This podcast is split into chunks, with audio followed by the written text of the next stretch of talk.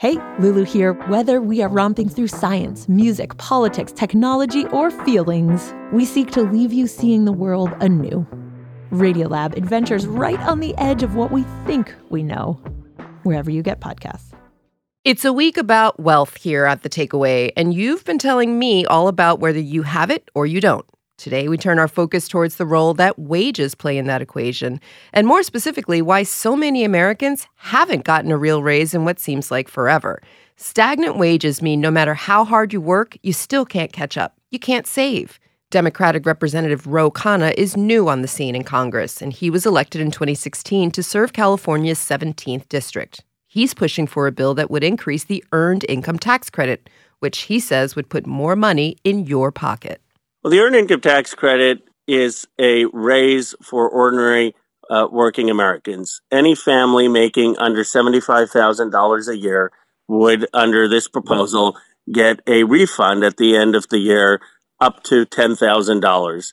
It would be a pay raise for nurses, teachers, firefighters, machinists, drywallers, uh, people who are in the uh, middle class or working Americans and the idea is it would make up for the stagnation of wages for the uh, 50% of American workers whose wages have stagnated since 1980. And the earned income tax credit isn't a new tax credit. So are you just, would your proposal basically expand and increase the amount of money that people would get as a result of being eligible for this?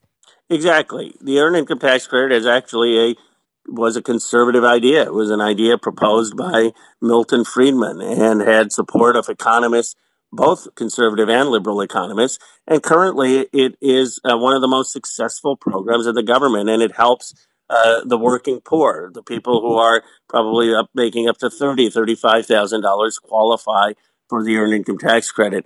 And it does two things: it's pro work because it gets more people uh, joining the labor force, and it gets more employers hiring because the employers know that uh, their employee is going to get a wage supplement. And now the question is, I mean, I'm, I'm sure you know for a family that's making seventy five thousand dollars a year, a tax credit of ten thousand dollars is significant. But wouldn't it also be significant if Americans across the board got a wage increase? Um, I think there are still people who are fighting for $15 an hour. Uh, it just seems, as you mentioned earlier, this is one solution to wage stagnation. But how do we move past that? This just seems like it's one solution to a bigger problem. You're absolutely right. In fact, I would argue it has to be coupled with a $15 minimum wage increase. Otherwise, if you just have an earned income tax credit without a minimum wage uh, increase, then some of the earned income tax credit uh, could go to the employer because the employer will say, okay, this uh, employee is getting a, a, wage subsidy from the government. Uh, I don't need to pay them as much. And the most successful earned income tax credits are combined with increasing the minimum wage. That ensures that it is the really the worker that is benefiting from uh, the earned income tax credit. If you're just joining us, I'm Tanzina Vega, and I'm talking with Representative Ro Khanna, who represents Silicon Valley. Now, uh, your district, Representative Khanna, is the California 17th district, and the median household income in your district is $99,500, which is very high. I would consider that upper middle class, perhaps, and above, considering the rest of the country is about at 53,000 nationally. Um, why do you think people would trust you as a champion of these issues? I mean, Silicon Valley isn't exactly the rest of the country. Well, I, you're absolutely right that uh, my district, we have Apple, Google, Intel, Yahoo. It's the hotbed of innovation uh, and uh, has uh, produced a, a, considerable amount of uh, uh, wealth for the area, for the country. But we also have great income disparity. It's why I uh, decided to introduce this bill. I have in my district, there are teachers and nurses and uh, firefighters and machinists who can't afford to live in my district. And the biggest issue I get asked at at town halls is uh, how do I uh, afford to buy a house? How do I afford rent? How do I afford college for my kids? Uh, so when people come to the district, they will see uh, the same income inequality uh, in my uh, community uh, as they do in other parts of the country. And there's another group of people I think we need to talk about those who aren't working at all. Um, there are people who have been out of work for quite some time. Is this a sort of universal basic income uh, where do people who are unemployed fall in? It's not a universal basic income, so it does not uh, cover people who are not working. But I separately am working on a jobs plan, uh, and the jobs plan would provide a employment subsidy for anyone who has been out of work for up to uh, 90 days. Uh, the government would subsidize 120% of their wages and help them get started for up to 18 months in a job and help them get a credential so that when you have structural unemployment, people who have been out of the workforce and aren't being able to get a job, uh, you can get them back into the labor force.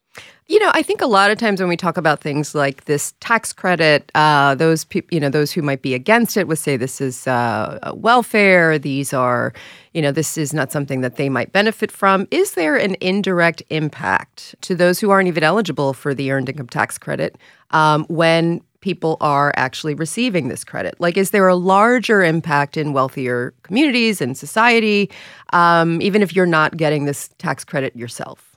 Sure. Well, I want to make it clear that this is not, I would not say this is welfare at all because this is going to working Americans who have been working hard, whose hours of work have increased, but whose pay has not gone up since 1980. And so there are a number of people who you know, if you happen to be a tech executive, if you happen to be working on Wall Street, if you happen to be working in the pharmaceutical industry, you've gotten a huge raise. And may, I'm not disparaging that. It could be through their hard work and through their uh, entrepreneurship, but there are a large number of Americans who are working equally hard who have not gotten a raise, and this would give them a raise. And the benefit is not just to those Americans who deserve a raise. The benefit is to our economic growth. McKinsey and Bain both have done studies that show that the single biggest challenge to America's economic growth in the future is our income inequality. And the reason is very simple. You need people to buy the things that companies make. And we if we don't have a strong middle class, if we don't have a strong consumer demand as an economist may put it, then you are not going to have GDP growth. Uh, and so it is in our interest to have people uh, have a strong uh, middle class life so that they can buy products. Uh, Henry Ford recognized this uh, back in the early 1900s, uh, and that's really what's propelled America's economy. Representative Khanna, thank you so much for being with us, and uh, we look forward to continuing this conversation. Looks like a lot to to unpack. Thank you for having me on. I enjoyed it.